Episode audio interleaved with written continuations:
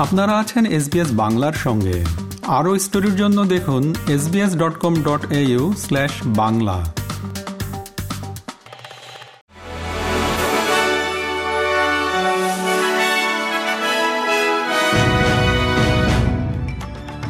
SBS Bangla. আজকের শীর্ষ খবরে সবাইকে আমন্ত্রণ জানাচ্ছি, আমি শিকদার তাহের আহমদ। আজ সোমবার আটই জানুয়ারি দু হাজার চব্বিশ সাল। প্রথমে অস্ট্রেলিয়ার খবর। ভারী বৃষ্টিপাত অব্যাহত থাকায় ভিক্টোরিয়া, নিউ সাউথ ওয়েলস এবং সাউথ অস্ট্রেলিয়ার কিছু অংশে বন্যা সতর্কতা অব্যাহত রয়েছে। ইস্ট বেন্ডিগের জন্য আজ সকালে কর্তৃপক্ষ একটি flash flood watch and act বা আকস্মিক বন্যার জন্য সতর্কতা জারি করেছে। সেই এলাকার লোকজনকে বন্যার পানি থেকে অবিলম্বে দূরে সরে যেতে এবং বাড়ির ভেতরে চলে যেতে আহ্বান জানিয়েছে তারা। নতুন একটি রিপোর্টে জানা যায়, ক্লিনিকে আসা রোগীদেরকে বাল্ক বিলের সুবিধা দিবে প্রতি চারটি জিপি ক্লিনিকের মধ্যে একটিরও কম। বাল্ক বিলিংয়ের মাধ্যমে ডাক্তাররা রোগীদের পরিবর্তে মেডিকেয়ারকে বিল করেন। তাই ডাক্তারের কাছে যাওয়ার ক্ষেত্রে রোগীদের পকেট থেকে কোনো খরচ হয় না।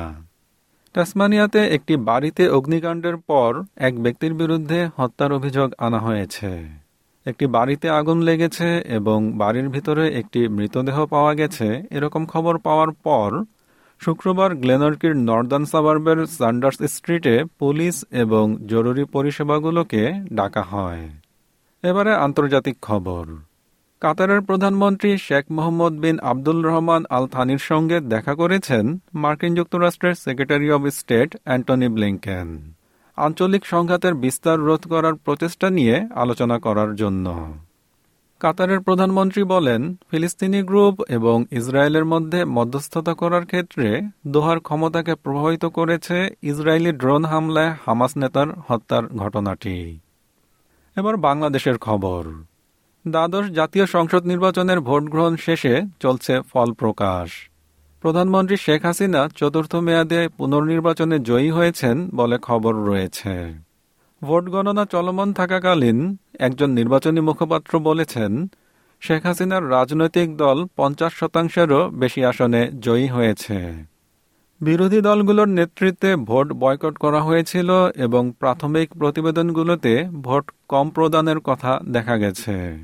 দারিদ্র দূরীকরণ ও অর্থনৈতিক প্রবৃদ্ধির জন্য ভূমিকা রাখলেও শেখ হাসিনা সরকারের বিরুদ্ধে মানবাধিকার লঙ্ঘন এবং নির্মমভাবে বিরোধীদের দমনের অভিযোগ রয়েছে। খেলার খবর, টেনিস। গত সপ্তাহে ব্রিসবেন ইন্টারন্যাশনাল টুর্নামেন্টের সময় চোট পেয়েছেন টেনিস কিংবদন্তি রাফায়েল নাদাল। সেজন্য অস্ট্রেলিয়ান ওপেন মিস করবেন তিনি। বাইশ বারের গ্র্যান্ড স্লাম চ্যাম্পিয়ন নাদালের হিপ সার্জারি হয়েছিল গত জুনে। এবং গত বছরের অস্ট্রেলিয়ান ওপেন থেকে ব্রিসবেন ইন্টারন্যাশনালে ফিরে আসা পর্যন্ত মাঝের সময়টিতে তিনি খেলেননি।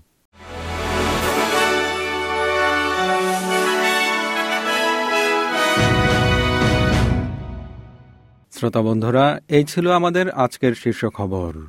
এসবিএস বাংলার প্রতিদিনের সংবাদ নিয়ে আমাদের আরও পডকাস্ট শুনতে ভিজিট করুন SBS dot com dot au forward slash Bangla.